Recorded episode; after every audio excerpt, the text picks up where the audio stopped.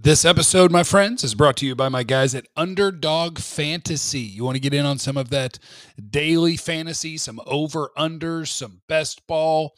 Register at Underdog Fantasy. Make your first deposit, and they'll match up to a hundred dollars in your account. Just use the promo code Jeff C J E F F C. They will match up to a hundred dollars on your first deposit. Well, hello everyone, and welcome into Studio Day Heffrey. It's an honor and a pleasure to have you here as we discuss the Cowboy stories of the day. And as everyone has already told me, the cowboy story of the day is Dakota Prescott. It's Rayne Dakota, right? Rayne is the first name. Rayne Dakota. If your name was Rayne, why wouldn't you just go by Rayne? That's a kick ass name. Um, nothing that Dak Prescott said yesterday would lead me to rule him out from playing football Sunday night at all.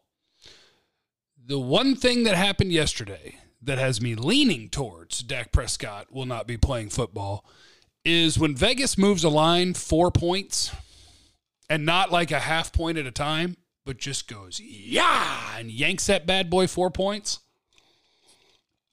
They think something. And Vegas is not stupid. Many people have probably told you. Building all of those buildings costs money. They they're really good at what they do.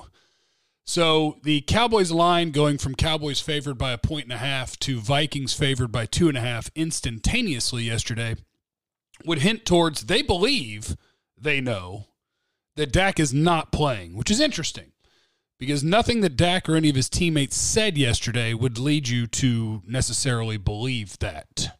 I think they were being very honest when Dak said, you know, had a good day of practice, went 100%, gave it everything to see. And he actually said, like, if something's going to happen, have it happen today.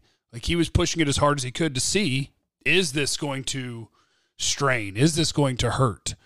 Or am I okay? So, nothing about what he said or Amari Cooper said or anybody else uh, from the Cowboys who was made available would lead you to believe that Dak's not going to play this weekend. But then the line moved. So, we have a mystery.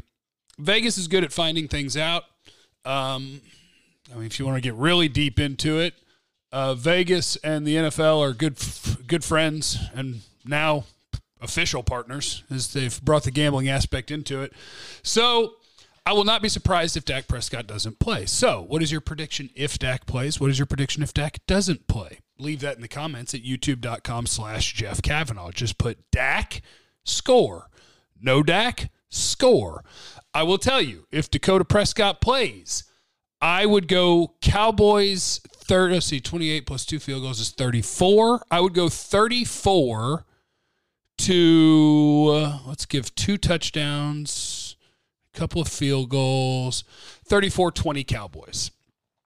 I think the Vikings are a better defense than, say, Carolina, but I think it's another case of people thinking that the Vikings have this incredible defense when the Vikings have a solid defense.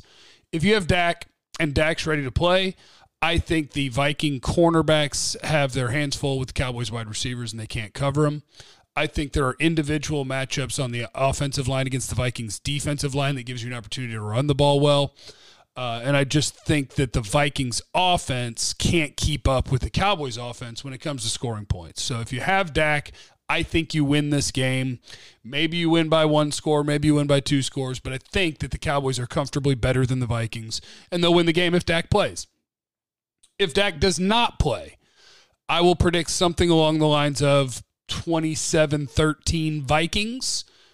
And that is not to say it's impossible that the Cowboys win. A lot of backup quarterbacks, when they get their first crack and teams don't really know who they are, a lot of them will have success. I just don't think the Cowboys, if you're going to power rank backup quarterbacks in the NFL, I think the Cowboys rank towards the bottom. So I think that the Cowboys will struggle um, against the Vikings if you have to play Cooper Rush or Will Grier, I guess. But it sure sounds like it would be Cooper Rush. Uh, Cowboys Vikings hinges on Dak Prescott playing. That's what it hinges on. And I do want to point this out over and over again because there are two things you have to consider when you're considering will Dak play. I think it's a very simple consideration. It's a medical consideration. If my team doctors and trainers tell me, "Hey, if Dak plays, there is a chance that fill in the br- fill in the blank Achilles strain it miss 4 to 6 weeks. To me all of this is a medical question. Dak's opinion doesn't matter. Jerry's opinion doesn't matter. It's literally hey if he plays today what are the odds that something happens? If I give him one more week what are the odds that something happens and if the difference between those two things is massive then you give him a week. You don't risk your quarterback. The other thing you have to consider that people don't consider, and I'm not sure why, is I don't think people realize how important having the bye is to winning the Super Bowl.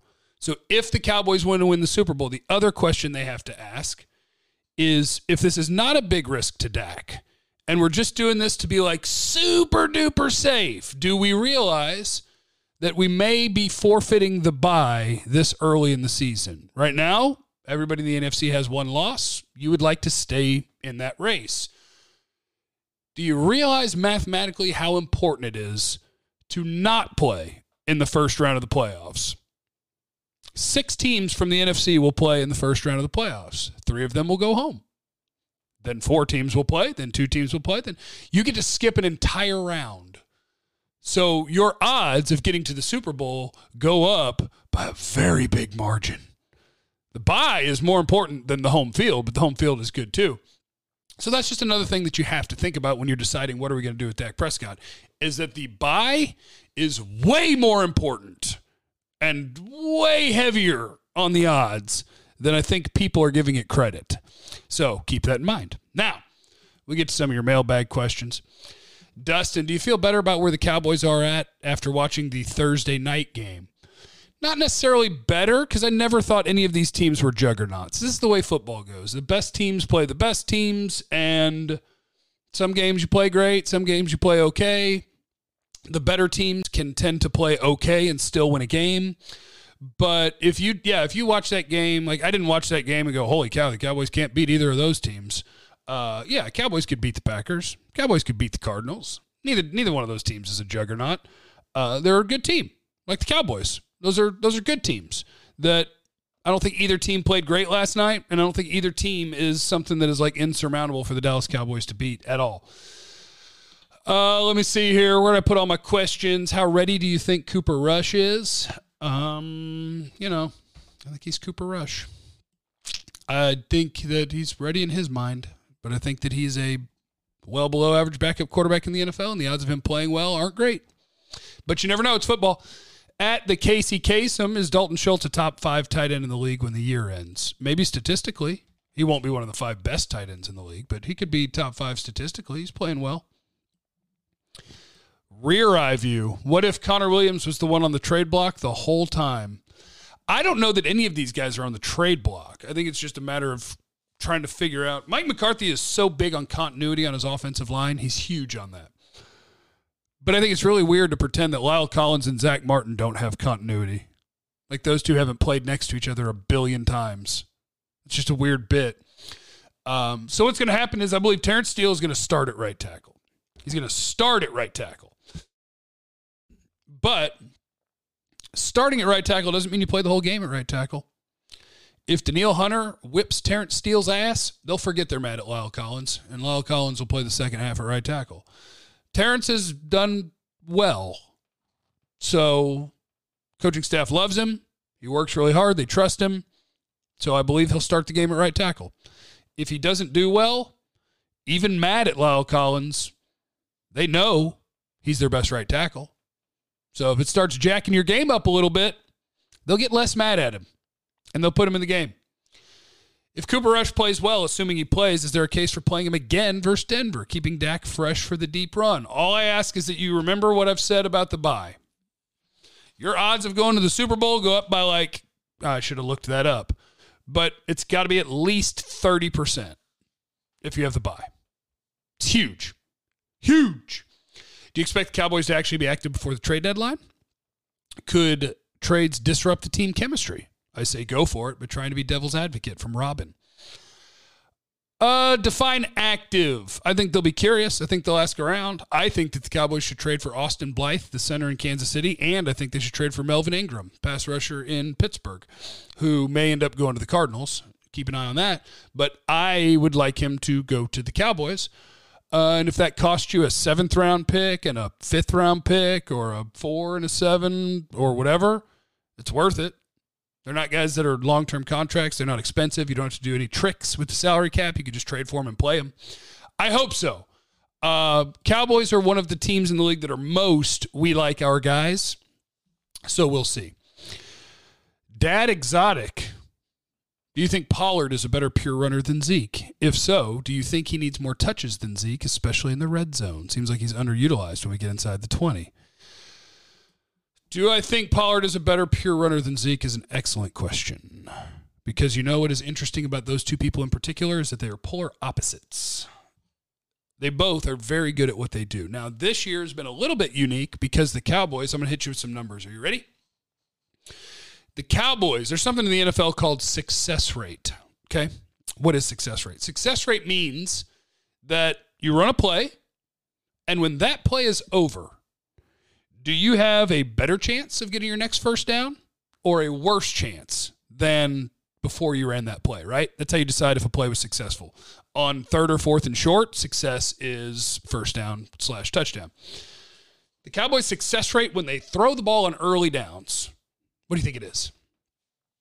It's third. So they're really good throwing on early downs.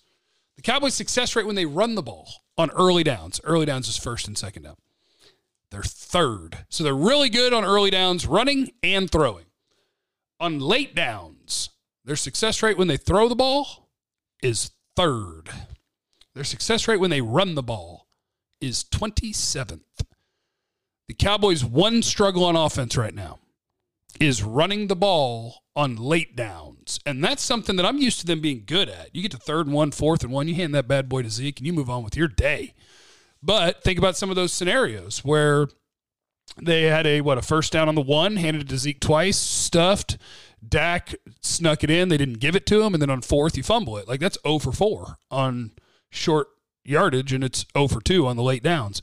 Then think about uh, the game were in their own end on the opening drive they handed it to Zeke on third and one and fourth and one, and they got stopped both times. It's 0 for 2 on late downs running the ball. So it's weird that those haven't worked because that's usually bread and butter, Zeke and short yardage. Um, but back to what I was saying about the two of them. Tony Pollard does not have Zeke's vision, and he obviously doesn't have Zeke's power. Tony Pollard, there is people who rank these things at hitting where the play is designed to go, he's one of the worst in the NFL. Yet, uh, I'd have to see if this is still true. He did lead the league in yards per carry, so he he makes it work. He goes where he's going to go. His balance, his ability to make people miss is great. Uh, but he doesn't necessarily always go where he's supposed to go, which is fine. If where you're supposed to go, there's nothing there. Um, whereas Zeke is one of the best in the league at where was the play supposed to go, and Zeke ended up there and made it work. So they're opposites. Zeke is he moves better this year than he has in years, but he's still not an explosive runner. He's still not going to outrun the defense for a touchdown. Tony Pollard can. Uh, so they're different.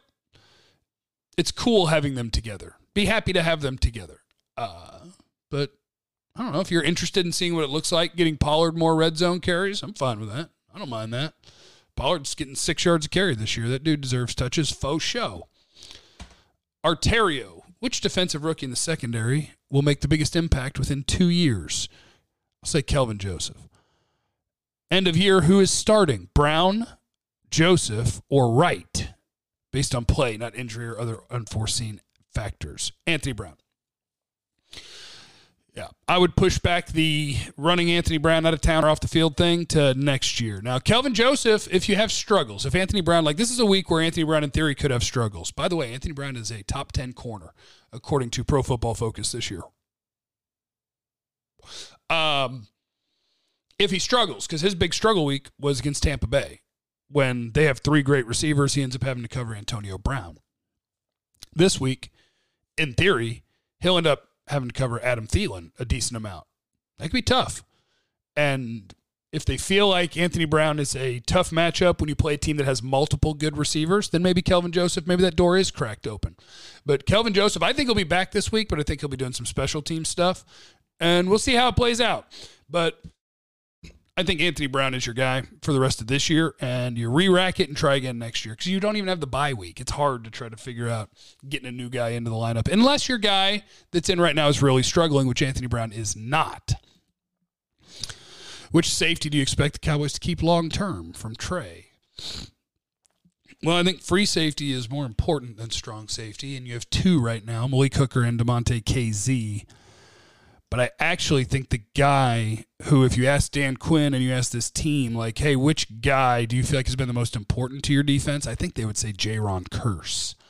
I think Jayron Kearse has been sort of a tone setter, um, versatile, covered better than I thought he would, great blitzer, big tackler, plays behind the line of scrimmage. So that's the tough part. Free safety is more important. If I can get Kazee on the cheap, I'd keep Kazee around by the end of the year, we might feel the same way about Malik Hooker. But right now, my answer would be Jayron Kearse. And I reserve the right to change that answer whenever I want to. All right. Thanks, you humans, for hanging out. As you can see, baby Grogu's magnets came off. So Grogu just has to balance on the back of the couch there. Um, leave in the comments at uh, youtube.com slash Jeff Cavanaugh what the score is with Dak, what the score is without Dak. And do you think Dak will play? I'm going to say yes. Just sneak that in at the end. Just a gut. I'm just going to say yes. Uh, remember, you have no idea what anybody is going through. So be cool to everyone. I love you. Bye.